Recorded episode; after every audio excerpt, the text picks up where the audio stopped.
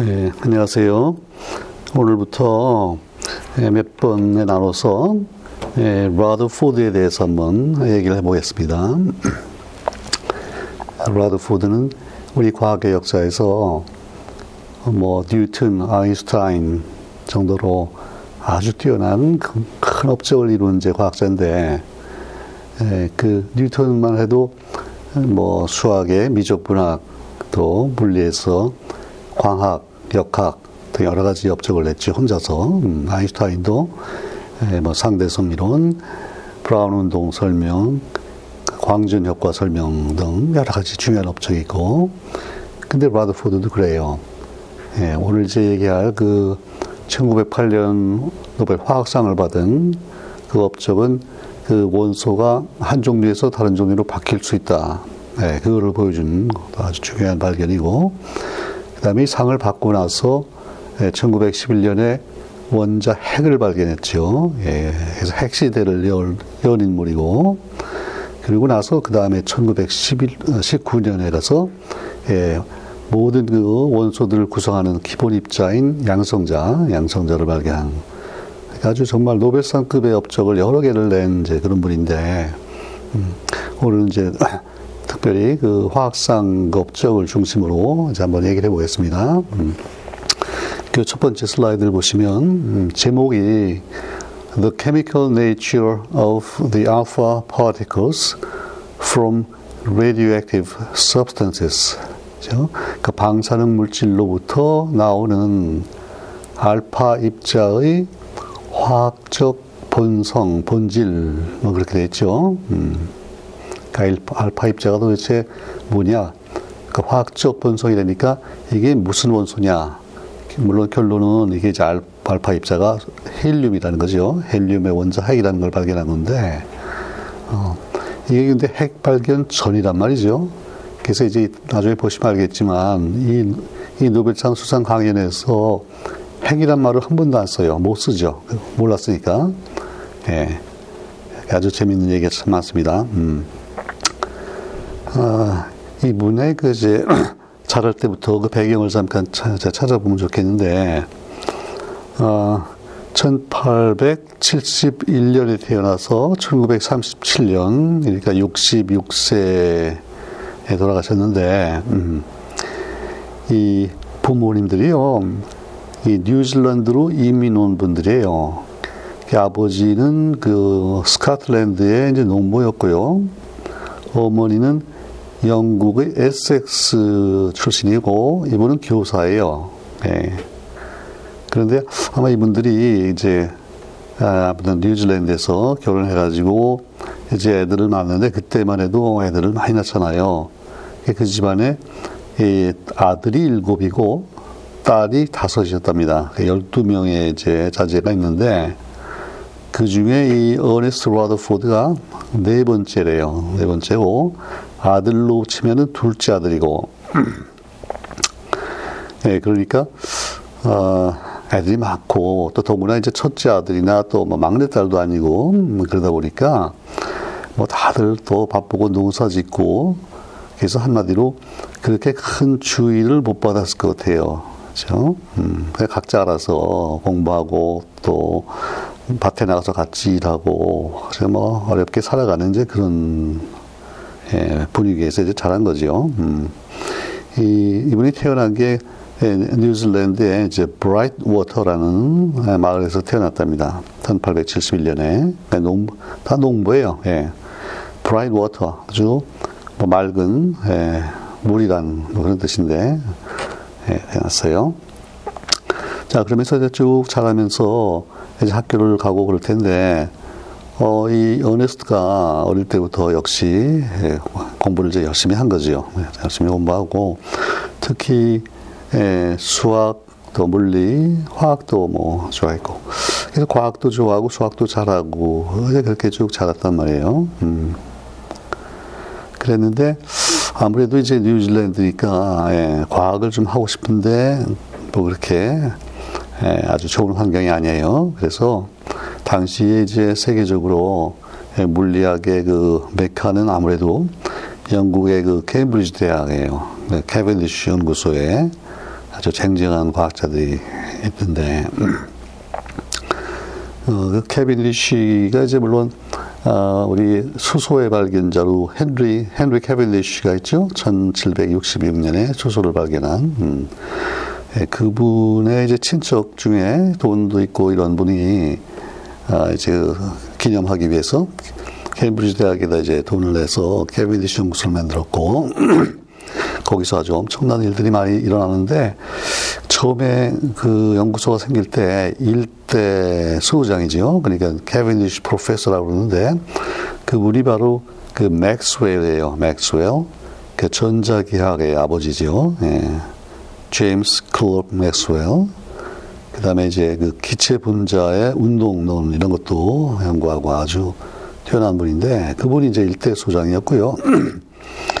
예, 그 다음에 이제 이대 소장이 에, 레일리라는 분이에요. 예, 우리 그 레일리의 아르곤 발견도 에, 우리 전에 했는데 이분도 19세기 후반에 아주 거의 최고의 그 물리학자고 그 레일리가 2대 소장을 했고 그 다음에 이제 3대 소장이 누구냐면 바로 이 러더퍼드의 지도 교수인 탐슨이에요. J.J. 탐슨이라고 우리가 보통 많이 얘기를 하는데 이분이 이제 그 전자 발견으로 유명하잖아요. 음.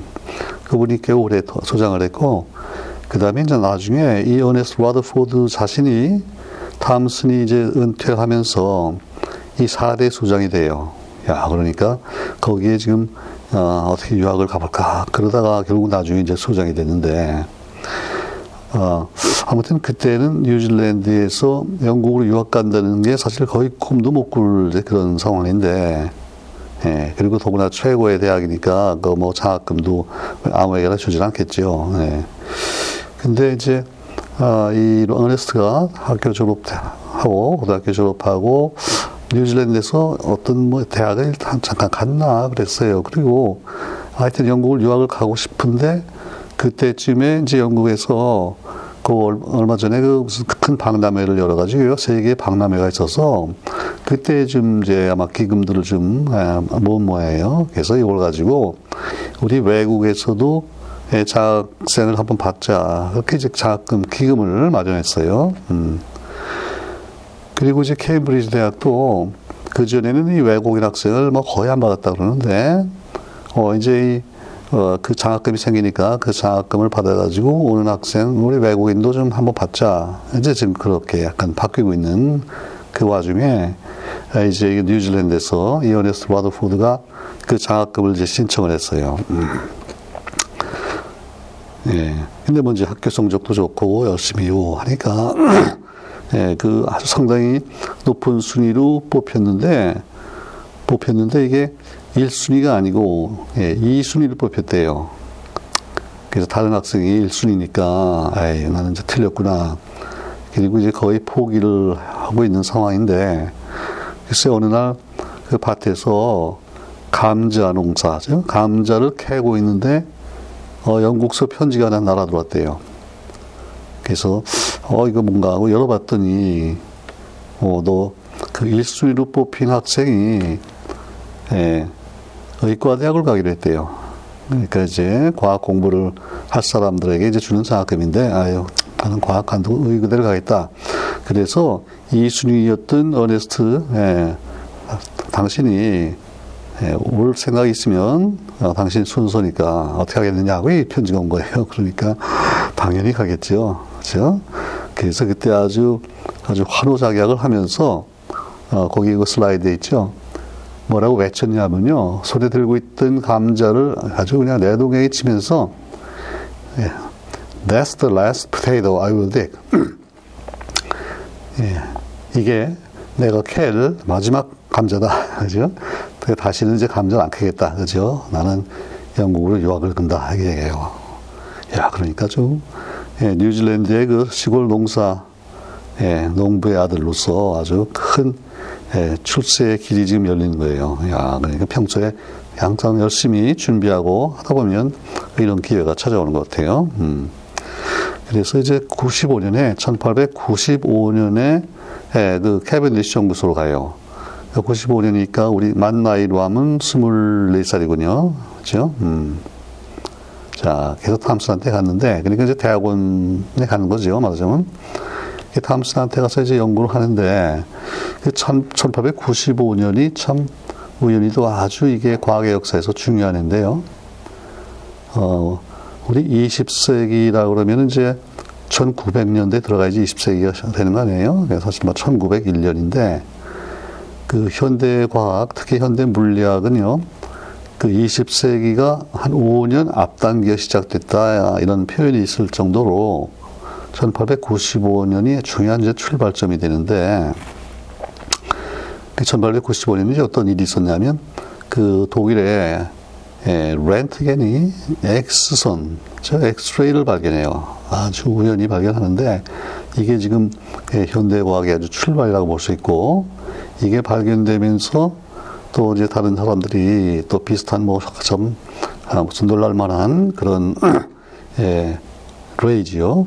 어떤 에너지를 내는 이제 야 이런 게뭐 없냐 찾다가 바로 다음 해 1896년에 그 프랑스 이제 베크렐이 그 방사능을 발견하잖아요. 그러니까 우라늄에서 뭔지 몰라도 상당히 높은 에너지를 내는 뭐가 튀어나온다. 이제 그걸 발견했고 96년에 그리고 이제 이어서 97년에 바로 이 탐슨이 전자를 발견하잖아요. 그죠? 그래서 95, 6, 7, 여기서 3년에 걸쳐서 중요한 발견이 일어나고, 그리고 이제 20세기로 넘어가면서 아주, 예, 우리 그 내부의 구조를 밝히고 아주 혁명이 일어나는데 예, 바로 이제 그때 탐슨한테 간 거예요. 근데 그때 탐슨은 그뭐 잘 알지만 음극선 실험을 이제 하고 있잖아요. 음극선. 그러니까 예, 이제 전극을 어, 음극, 양극 만들어 놓고 관에서 이제 공기를 다 빼고 약간 어떤 기체를 넣고 고전압을 걸면은 음극상극으로 뭐가 이제 흘러가는데 지금 알고 보니까 이제 그게 전자라는 거잖아요. 음. 그래서 탐슨이 아, 그리고 이제 아직은 97년에 그걸 발표하기 전이고 95년에 이제 케빈디쉬의 그 러더포드가 왔단 말이에요. 그래서 그 음극선 실험을 이제 시키는데 주로 뭘 했냐면 음극선이 이렇게 나오면서 그 주위의 공기들을 이온화시킨다. 그렇죠? 이온화시킨다는 건 그 공기를 이루고 있는 이제 에, 분자들이 깨지면서 에, 전자가 튀어나가고 뭐 또 어느 전자를 받아들이고 그러면서 이 중성 분자가 결국 이온들이 되잖아요. 이제 그런 과정을 어, 좀 연구를 했어요. 근데 아, 그 인터넷 보니까 그때 95년에 예, 이제 가자마자인데 로더프로 또 하나 중요한 이제 그 기록을 만든 게 있어요. 뭐냐면 그 아, 방, 저, 라디오 파란 게 있죠. 우리가 방송할 때 이제 방송국에서 그 라디오 파에다가 그 정보를 실어서 이렇게 발신하잖아요. 그러면 뭐 지금은 뭐 수백 킬로까지 멀리까지도 이제 이거를 받아 어, 검출을 해서 신호를 이제 우리가 뭐 방, 어, 뭐 음성으로 듣기도 하고 또 TV로 이거 뭐 예, 시각화하고 이제 그러는데 처음에 이제 이런 기술이 나왔을 때는요 그 라디오파를 방출하는 이제 그 위치에서 이게 가까운 데서는 이제 물론 검출이 되는데 점점 멀어지면은 이게 전부 약해지고 검출하기가 힘들어지겠죠. 근데 이걸 멀리 보내야지 예, 멀리까지 이제 무선 통신도 하고 뭐 그럴 텐데 어, 이게, 이게 쉽지 않은 거예요. 근데 하여튼 라더푸드가 가서 얼마 만에 그 영어로 half mile이라고 했어요. 1마일이 이제 천, 1600m, 1.6km니까 half니까 한 800m, 뭐 대략 한 1km라고 생각하시면 돼요. 한 1km 정도 멀리까지 예, 거의 거리에서 이거를 검출하는 어, 그런 기록을 세웠어요. 그 당시로는 이게 아주 최고 기록이래요. 어, 그래서 그 바로 다음에 1896년에 예, 이제 어떤 학회에 가서 어, 이거를 발표했대요. 야, 내가 음, half mile에서 이거를 내가 검출했다. 그랬는데 글쎄 바로 그 학회에 또 다른 사람이 하나 와서 발표를 했는데 이 800, 그러니까 해프마일보다 더 멀리, 그보다 더 멀리 검출한 기록을 누가 발표했냐면 그 이태리의 마르코니라고 있죠. 마르코니가 우리가 지금 무선 통신의 아버지라고 생각하는데 어, 이분이 기록, 자기보다 더 높은 기록을 가지고 있는 그, 그 발표를 들었어요. 그래서 아이고, 한 발 늦었구나 이렇게 됐는데 어쨌든 그런 연, 하여튼 연구를 열심히 하고 잘한 거예요. 이게 다 실험이잖아요. 예, 실험을 아주 잘하는 아주 사람으로 예, 어네스 라더포드가 이제 돼 있고 자 그래서 하여튼 95년에 어, 캐빈디쉬에 갔는데 이렇게 여러 가지 연구를 잘 하면서 어, 이제 탐슨한테 이제 눈에 들었단 말이죠. 음. 그리고 1898년에 3년 후에 3년 후에 그 캐나다의 이제 맥길 대학이라고 있는데 여기가 캐나다에서는 뭐 거의 제일 좋은 아주 최고의 대학인데요. 어. 거기에 그 유명한 어떤 교수님이 예, 그 이제 거기 떠나게 됐어요. 떠난 이유가 사실 이 케, 케임브리지로 케임브리지로 이제 옮겨오려고 떠나게 됐는데 그러면서 이제 탐슨한테 아, 누구를 그러면 좀 추천해 달라 그랬더니 이 탐슨이 바로 이 로아더포드를 추천한 거예요. 그래서 예, 영국으로 이제 유학 가고 3년 만에 맥길 대학 교수로 갔어요. 근데 이것도 그냥 보통 교수가 아니고 그 유명한 아, 그분이 일로 오면서 그 자리를 물려받았어요. 어떤 그 최어 프로페서예요. 야 상당히 출세한 거예요. 음. 예, 근데 이제 그때는요, 그 박사, 뭐 지금까지 석사하고 박사하고 뭐, 뭐 박사 논문을 내서 통과하고 그런 게 조금 예, 느슨했던 것 같아요. 그러니까 그래서 98년에 맥길로 갈 때는요, 뭐 케임브리지 대학에서 박사학위를 받았다 그런 말이 없어요. 박사학위가 있는 것도 아니고 그거 누가 따지지도 않고 탐슨이 추천하니까 가서 그냥 학위 없이 저 대본의 물리학 교수가 됐어요. 예. 그리고 어, 1900년도에 1900년도에 그 뉴질랜드에서 박사학위를 줬다고 돼 있어요. 예, 참 재밌죠. 음, 그러니까 뉴질랜드 출신의 이렇게 이제 훌륭한 과학자가 나오니까 예, 그 본국에서 옛날에 이제 유학 같은 본국에서 어, 박사학위를 줬어요. 음, 어쨌든 그런데 그 라더포드가 그 탐슨 밑에서 한 뭐 위대한 업적 그런 거는 별로 알려진 게 없어요. 그 다음에 아주 중요한 일들은 이제 맥길 대학으로 가면서부터 나오기 시작하는데, 예, 98년에 그러니까 갔으니까 만으로 27세네요. 그죠? 아직 30이 안 됐는데, 맥길 대학에 가서 이 방사능 연구를 시작해요. 아까 그 96년에 베크렐이 방사능을 발견했다고 그랬죠. 그리고 이제 98년 이때쯤 되면은 그 우리가 잘 아는 큐리 부인, 마리 큐리, 또 남편, 큐리, 피에로 큐리 해서 이제 방사능 연구가 막 시작이 되는데, 그때 빨리 이 어네스트가 이 방사능 연구로 예, 전환을 했어요. 예, 우리가 그 밴드 웨건에 올라탄다 그러죠. 예, 밴드 웨건 막 나팔 불고 막 신나게 그런 웨건 마차가 있으면요. 어, 그냥 바라만 보지 말고 거기 올라타는 게 중요해요. 예, 올라탔어요. 그래서 이제 맥길에 있으면서 방사능에 관한 여러 가지 중요한 연구를 하는데 그 중에 이제 우리가 잘 알고 있는 그 몇 가지만 얘기하면 예컨대 이게 붕괴를 할때 반감기가 있다 이거예요. 그러니까 처음에 어느 정도 양의 이제 방사능을 막 내고 하다가 어느 정도 시간이 가니까 이게 반으로 줄었어요. 그 다음에 거기서 또 반으로 주는데 그 반으로 줄, 주는데 그 드는 시간이요. 항상 같아요. 예. 그렇죠. 방사능의 반감기라고 그러죠. 그러니까 방사능 물질에 따라서요. 반감기가 뭐 상당히 짧은 것도 있고, 뭐 몇 초인 것도 있고, 며칠짜리, 몇 년짜리, 뭐 몇 만 년짜리 여러 가지 있잖아요. 예, 그런 특별한 성질이다는 것을 이제 밝혀서 그 방, half-life란 말도 이 러더푸드가 처음으로 만들었고, 그 다음에 이제 방사능을 이제 내는데 거기에 그몇 가지 특별한 종류가 있다는 걸 또 알아내요. 그래서 우리가 뭐세 알파, 베타, 감마 붕괴라고 그러잖아요. 음. 그 중에 특별히 이 라더포드가 알파 붕괴와 베타 붕괴를 발견했어요. 예.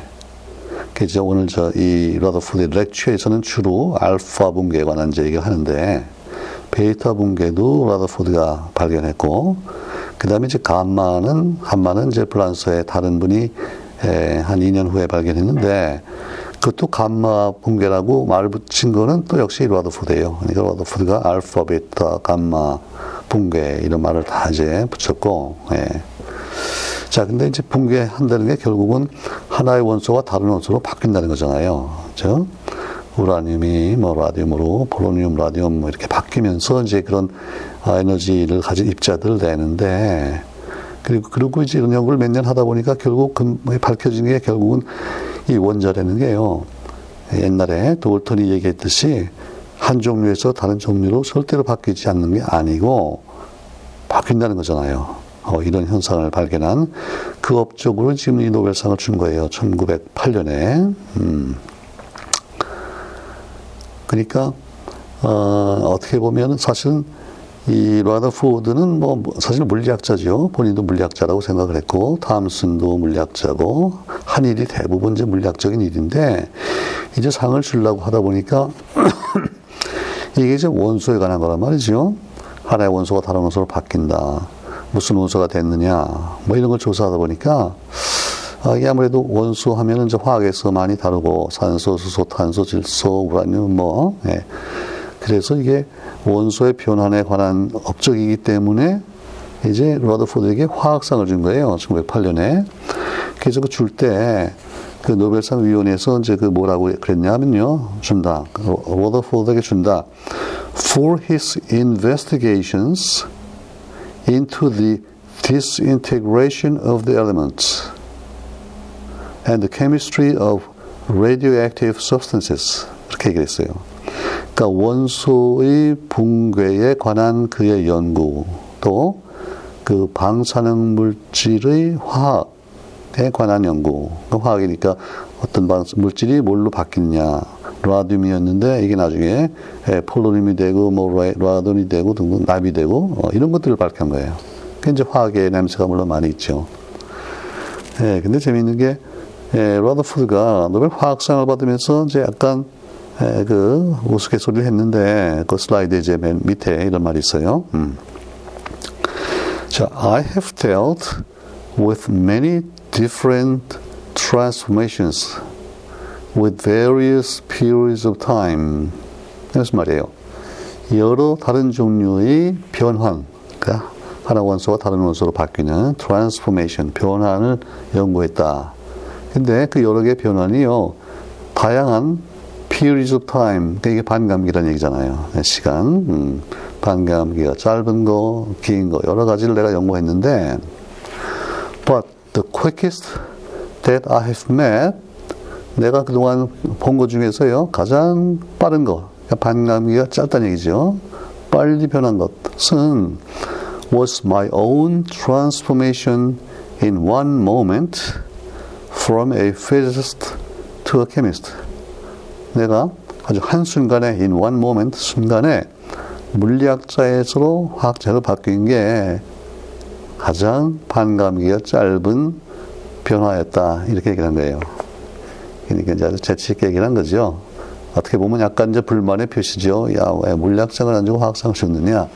이런 얘기를 하는 건데, 예, 그 우스개로, 야, 그동안 내가 여러 가지 반감기를 연구했는데, 내가 물리학자에서 화학자로 된 게 가장 빠른 반감기가 가장 짧은 변화다. 이렇게 아주 재치 있게 이제 이걸 처리했어요. 음. 자, 그래서 1908년에 이제 이 상을 받으면서 한 렉처를 가지고 예, 그 사람의 연구, 특히 알파 입자가 뭔가 예, 이제 그런 거를 하나하나 이제 좀 살펴보려고 합니다. 자, 근데 이제 그 본론에 들어가기 전에 예, 이분이 그 다음에 이제 그 맥길에 간 것까지 아까 얘기를 했는데 맥길에서 한 일한 그 업적을 가지고 1908년이니까 1898년에 맥길에 가서 한 10년 만에 지금 노벨상을 받았잖아요. 그때 같이 일했던 맥길의 이제 동료 중에 소디라고 하는 또 나중에 또 노벨상을 받은 중요한 이제 과학자가 있고 아, 거기서 이제 한 10년은 일을 했는데 예. 그 다음에 아까 그 나중에 이제 그 탐슨의 그 대를 이어가지고 이제 캐빈디시 소장이 됐자고 그랬잖아요. 예, 그러니까 다시 이제 영국으로 돌아왔는데 예, 이제 언제 왔는가 찾아봤더니 1907년에 왔어요. 그러니까 거의 이제 10년 됐어요. 예, 맺기돼 간 지 한 거의 10년 돼서 그때 어디로 왔냐면 영국의 맨체스터 대학으로 갔어요. 예, 우리 맨체스터 대학, 맨체스터 많이 익숙하지요. 우리 예, 박지성 선수 덕분에 우리가 맨체스터 이제 다 잘 아는데 이게 이제 영국의 에, 말하자면 공업 도시예요. 예, 글로 이제 왔어요. 1907년에 그리고 바로 다음에 1908년에 지금 노벨상을 받게 되는데 그러니까 이제 노벨상 받은 업적은 맨체스터 온 다음에가 아니고 예, 맥길에서 이제 주로 이루어졌다. 이제 그 얘기고. 그다음에 맨체스터 와서 와서 거기서 또 굉장히 중요한 일을 하는데 그게 바로 예, 그 원자 핵의 발견이에요. 예, 핵. 핵이 있는 걸 모르면서 지금 알파 입자 이런 얘기를 지금 하고 있는데 그 알파 입자는 핵에서 튀어나왔잖아요. 했는데 그 핵이 있다는 거를 1911년에 그 발견해요. 이거 뭐 과학에서 가장 중요한 발견 중에 하나인데 예, 맨체스터에서 11년에 발견했고 그때 예, 그 맨체스터 대학 학부 학생이었던 이제 마르스턴이라는 예, 학생이 아, 그 끈질긴 실험, 그 금박지시죠. 금박지에다가 알파 입자를 때리면서 예, 그게 이제 대부분은 알파 입자를 그냥 무사 통과했는데 그한만 번에 한 번 정도 아주 거의 정면으로 튕겨 나오는 것을 이제 관찰하고 그런 일이 다 그때 있었던 일이고요. 그 다음에 1917년에 가서 원자를 깨는 거, 영어로 split atom이라고 그러는데요. 원자를 깨는 실험을 해요.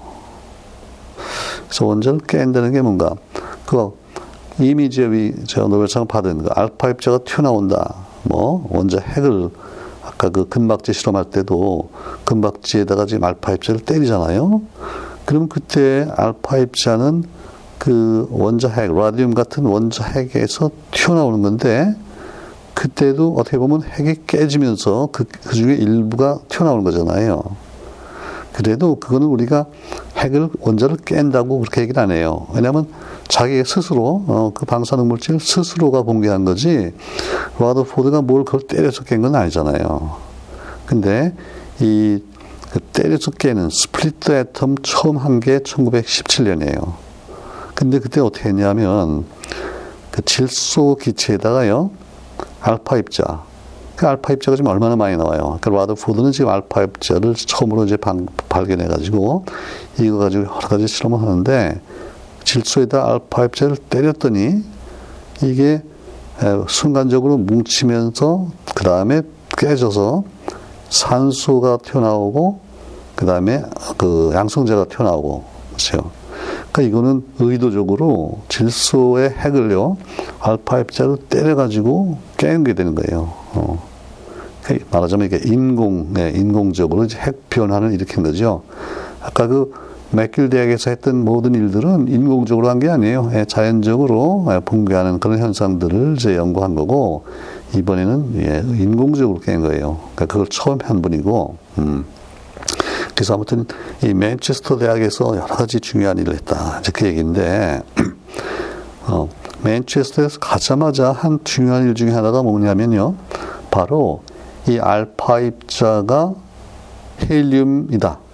원자 핵이라는 말은 안 해요. 아직 핵을 모르기 때문에 알파 입자가 헬륨 원자다 이렇게 얘기를 하는데 그게 바로 맨체스터 가서 한 일이에요. 오케이? 그리고 1908년에 지금 이 노벨상 수상 강의를 하잖아요. 그래서 음, 그 수상 업적 그러니까 방사능 붕괴 그거는 그 전에 한 10년 전부터 해서 몇 기에서 쭉 한 일인데 이 수상 강연에서는 그 얘기를 하지 않고요.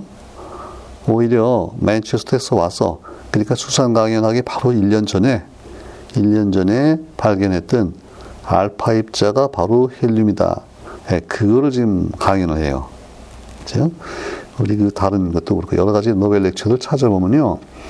음, 그 노벨상을 받은 업적 그 자, 자체를 설명하는 경우도 있고 대부분 이제 그런데 가끔 가다 보면은 그 얘기는 덮어두고 예, 다른 예, 더 최근에 예, 재밌는 일들을 강연으로 하는 경우가 이제 좀 있는데 어, 그 중에 가장 대표적인 게 내 생각에는 그 워슨 크릭 그거 같아요.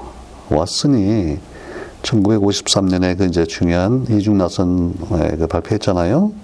그리고 1962년에 노벨상을 받는데 그때 수상 강연을 보면요. 이중 나선 발견 그거에 대해서는 전혀 얘기를 안 해요. 예.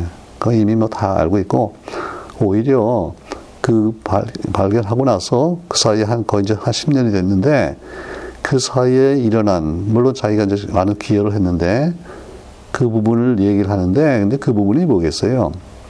이중나선이 발견될 때는 아직 그 DNA의 그런 구조 때문에 예, 어떻게 단백질이 만들어지는가 그 부분이 지금 어, 아직 몰라요. 그러니까 가장 중요한 이제 연구 분야로 이제 남아 있고 예, 그런 상황에서 예, 자기가 상을 받게 된 요한한 10년 사이에 그 단백질 합성에 관해서 얼마나 많이 알려졌나 그걸 이제 예, 그 노벨 렉처에서 얘기를 해요. 1962년. 음, 그러니까 말하자면 그 라이보솜의 구조가 어떻게 돼 있고, 예, 그다음에 그 메신저 RNA 관한 얘기, 또 그 transfer RNA, 그죠? 다 아미노산을 이제 이렇게 끌고 와서 연결시켜주는 그런 것들에 관한 그 연구가 어떻게 발전됐나 이제 그걸 얘기를 해요. 또 하나 뭐 든다면요, 그 우주 배경 복사 발견했던 그 펜지아스죠. 음. 펜지아스도 노벨 lecture에서는 배경 복사 발견 자체는 얘기를 안 해요. 왜냐하면 같이 받았던 그 윌슨이 이제 그 부분을 얘기를 하고 펜지아스 자신은 원소의 기원에 대해서 얘기를 해요. 예. 그리고 우리가 이렇게 빅뱅을 이제 배경 목사 발견으로 확인하고 나니까 빅뱅이 확실하고 아 그러면 우리 주위의 원소들이 어디서 왔는가 거기에 대해서도 이제 많이 이해하게 됐다. 예, 수소는 이제 빅뱅에서 왔고, 그러면 나머지 탄소, 산소 등 우리 생명에 필요한 이런 원소들이 어디서 왔느냐? 그게 이제 비열이 진화하면서 만들어진 그 경위를 예, 알게 된 이제 그 얘기를 해요. 네? 그런 경우가 있어요. 재밌죠? 자, 그래서 이제 17년에 원소, 원소를 깬 얘기를 했고요.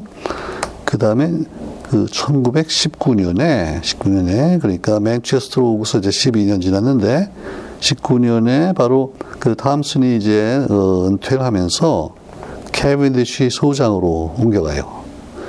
예, 그러니까 아까 1895년에 유학을 왔어요 캐빈디시로 그리고 나서 그 24년이 됐군요. 24년 만에 예, 지금 나이로 보면은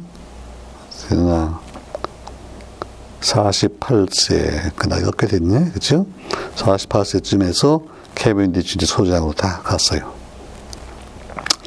그리고 거기 가서 가서도 이제 계속 연구를 하는데 그 다음에는 사실 자기보다도 요 왜냐면 이제 소장이 되면 뭐 여러 가지 행정일도 많고 그 다음에는 이 라더푸드의 이제 제자들이 제자들이 또 중요한 연구를 해요. 그게 거기서 이제 노벨상이 여러 개 또 나오는데 예, 거기 위에 슬라이드에 보면 이제 오른쪽에 사진 있죠? 라더푸드가 이 시가를 물고 딱 뒷짐지고 아주 거인의 모습 이게 있고 그 옆에 아, 누가 이제 그 제자 중에 한 사람이 이렇게 이제 그 위대한 스승하고 얘기를 나누는 게 있는데 이게 누군지는 모르겠는데 언뜻 봐서는 최드윅 강의가 싶기도 하고 음. 근데 아무튼 그, 그, 러더푸드가 이제 살아있는 동안에 디시 소장으로 있는 동안에 그 밑에서 노벨상을 받은 분 중에 제일 중요한 사람, 제일 중요한 분이 그 중성자를 발견한 채드윅, 그렇죠? 음. 그러니까 러더포드는 양성자를 발견했고, 이제 그 제자는 제 중성자를 발견해요. 그러면 전자는 전자는 러더포드의 지도 교수였던 탐슨이잖아요. 그러니까 탐슨, 로아드포드, 최드윅 이렇게 3대에 걸쳐 가지고 전자, 양성자, 중성자. 어, 이 우리 물질을 구성하는 세 가지 이제 그런 기본 입자들이 발견된 거예요. 그러니까 그 참 전통이라는 게 대단한 거지. 그렇죠? 음. 어, 아까 그 1917년에 이제 질소를 알파 입자로 때려가지고, 어, 이 인공 변환을 이제 시켰다. 그 얘기를 했는데, 그때 이제 양성자가 튀어나오는데, 그 요게 이제 양성자라는 걸 밝히고 이게 어, 이게 그때까지 이미 알려졌던 다른 입자가 아니고 예, 상당히 처음 보는 이게 그리고 모든 원소에 들어있는 기본 입자다. 또 특히 그 수소의 이제 핵이죠 말하자면 예, 그런 걸 밝혀가지고 양성자 발견이라고 우리가 발표를 한 게 1919년이라고 우리가 보통 얘기를 해요. 그리고 양성자라는 이름이 처음 붙은 게 1920년인가 그렇고 이렇게 그래서 라더포드 하면 1911년에 그 핵발견 그 다음에 19년에 19년 우리나라에서 3.1 운동할 때 그때인데 19년에 양성자 발견 이렇게 이제 기억해 두면 좋겠습니다. 음. 자, 그 다음에 이제 캐빈디시에서요, 러더포드 밑에서 또 중요한 일을 했던 분 중에 예, 또 이제 노벨상을 받았는데 카크로프트하고 월튼 두 사람이 있는데 그이 사람들도 또 원자를 깨는 일로 노벨상을 받는데 이번에는 이번에는 조금 이제 그 아까 라더포드가 한 일하고 다른 게 이번에는 입자를요 입자를 가속해서 가속해서 이제 다른 원자를 깨는 거예요. 그 라더포드가 그 깨는데 사용했던 그 뭐 탄환이라고 그럴까? 예, 그건 뭐예요? 그건 알파 입자잖아요. 그러니까 이거는 자기가 가속한 게 아니에요. 그 방사능 물질에서 높은 속도를 가지고 튀어나오는 거예요. 그걸 이제 활용해서 예, 그런 실험들을 했는데 그게 나중에 가다 보니까요. 아니 이거 좀 더 무거운 입자들을 저 가속시켜서 높은 에너지 가지고 가속을 시켜서 뭘더 때리면 더뭐잘 깨지고 이렇게 뭔가 하여튼 재밌는 일들이 있을 것 같아. 그래가지고 카크로프트와 월튼이 지금 가속기를 아, 만드는 거예요. 예, 처음으로 입자 가속기를 만들어서 예, 이런 충돌시키고 변환시키고 어, 그걸로 노벨상을 받아요. 근데 그게 이제 출발이죠. 그래서 나중에는 이제 그왜 예, 로렌스가 또 사이클로트론이라는 걸 만들고 지금은 뭐 엄청난 규모의 이제 가속기를 만들어 가지고 예, 왜 그 기본 여러 가지 입자들 발견하잖아요. 뭐 코르크니, 뭐 히그스 보존 이런 게다 가속기로 발견이 되는데 가속기의 출발이 바로 카크로프트, 월튼, 바더포드의 제자들이었고 또 하나 애플튼이라고 있는데요. 애플튼은 이온층 우리 대, 지구 대기가 있으면요 거기 대기들이 이렇게 올라가다 보면 위에 이온으로 된 층이 있어요 이온층 아, 그걸 발견했는데 예, 이게 이온층이 있기 때문에 외부에서 들어오는 여러 가지 이제 높은 에너지의 입자들을 이렇게 막아주고 음, 이거 없이는 뭐 지구의 생명이 이제 있을 수가 없는데요. 예, 이걸 이제 발견해서 애플튼이 또 노벨상을 받는데 근데 이거 생긴 것도 이온층이 어떻게 생겼냐면 결국 외부에서 들어오는 높은 에너지의 입자들, 예, 그 우리 그 보통 우주선이라고 이제 이렇게 얘기를 하는데 뭐 알파 입자, 그다음에 여러 가지 예, 이런 것들이요. 그 대기에 있는 이제 그런 물질 입자들을 때리면 이제 이온이 되고 어, 이제 층을 이루고 있단 말이죠. 지구의 그 자기장 이것들에 의해서 이제 층을 이루고 있는데 어 그걸 발견한 거. 그 이것도 역시 예, 입자를 때려가지고 충돌에 의해서 이온화되고 다 이제 관련들이 있잖아요. 어. 그래서 아무튼 라더포드 자신도 참 대단하고 그 탐슨 라더포드 채드윅 이어지는 그 중간에서 예, 중간 위치에 중요한 일을 했고 그러다가 이제 37년에 돌아가시면서 예, 그 영국 사람 이 계통 사람들 중에서 아주 가장 영예는 결국은 돌아갈 때 돌아가서 예, 어디에 묻히냐인데 예, 그 웨스트민스터 사원이라고 했죠? 런던의 웨스트민스터 사원에 그 사원 밖에 이제 공동 묘지가 있는데요. 거기 근데 그뭐 자리가 그렇게 많지 않을 거네요. 그래서 그렇게 이제 일부에 아주 뛰어난 영국으로서 가장 세계적으로 내놓을 만한 자랑스러운 이런 분들을 거기다 매장을 하는데 거기에 그래서 이 라더포드가 예, 뉴턴, 예, 뉴턴이 묻혀 있는데 거기서 멀지 않은 그 위치에 거기에 지금 매장이 되셨대. 야, 그 참 대단한 영광이죠. 뉴질랜드의 그 농부 출신에서 예, 뉴턴 옆에 묻혔어요. 어떻게 보면 이제 그보다 더 큰 영예는요. 뭐 물론 노벨상도 있지만 나중에 그 이제 새로운 원소들이 이렇게 새로 이렇게 합성이 되면서 이름을 붙이는데요. 그 원소 원자 번호 104번 104번 원소가 이름이 라더포디움이에요. 야, 자기 이름이 원소의 이름으로 붙는다는 거, 이게 얼마나 영광이에요. 예, 우리 그런 거 중에서 예컨대 맨델리에프 있죠? 맨델리에프. 그러니까 주기율표를 만든 멘델레프는 그 한 표차로 노벨상을 못 받았는데 그래도 예, 멘델레비움 했어요. 그 다음에 뭐 아인슈타니움, 뭐 큐리움, 보리움 뭐 이렇게 유명한 과학자들이 이제 이렇게 예, 예, 이름이 되는 붙는데 그 최근에 새로 원소 이름 붙은 것 중에 예, 코페르니쿠스 이름을 딴 원소가 또 있죠. 예, 이제 거슬러 올라가서 예, 코페르니쿠스 아직 갈릴레움은 없는데 그것 언제 나올지 모르겠네요. 아무튼 그 라더푸드 일생을 보니까 정말 참 그 극적이고 배울 게 많고 예, 그, 그 어릴 때부터 생각하면 한마디로 배울 점 아마도 예, 하여튼 평소에 열심히 자기 일 하면서 준비 예, 준비하는 거 그거 아닌가 싶어요. 예, 그 감자를 캐면서 더 열심히 캤겠죠. 그리고 항상 자기 공부 열심히 하고 준비하고 있다가 기회가 왔을 때 탁 잡아가지고 그리고 이제 그리고 유학을 갔으면 얼마나 더 열심히 했겠어요. 평소에 물론 여러 가지 자질, 재능들 다 훈련을 했을 거고 그렇게 이렇게 위대한 과학자가 된이 이제 라더푸드의 렉처를 가지고요. 어, 이제부터 에, 한두 번에 나눠서 그 내용을 이제 자세히 살펴볼 거예요. 예. 아까 아까 얘기했지만 이 렉처의 내용은 그 방사능 물질에서 나오는 알파 입자가 도대체 뭐냐? 화학적으로 이게 무슨, 원소냐?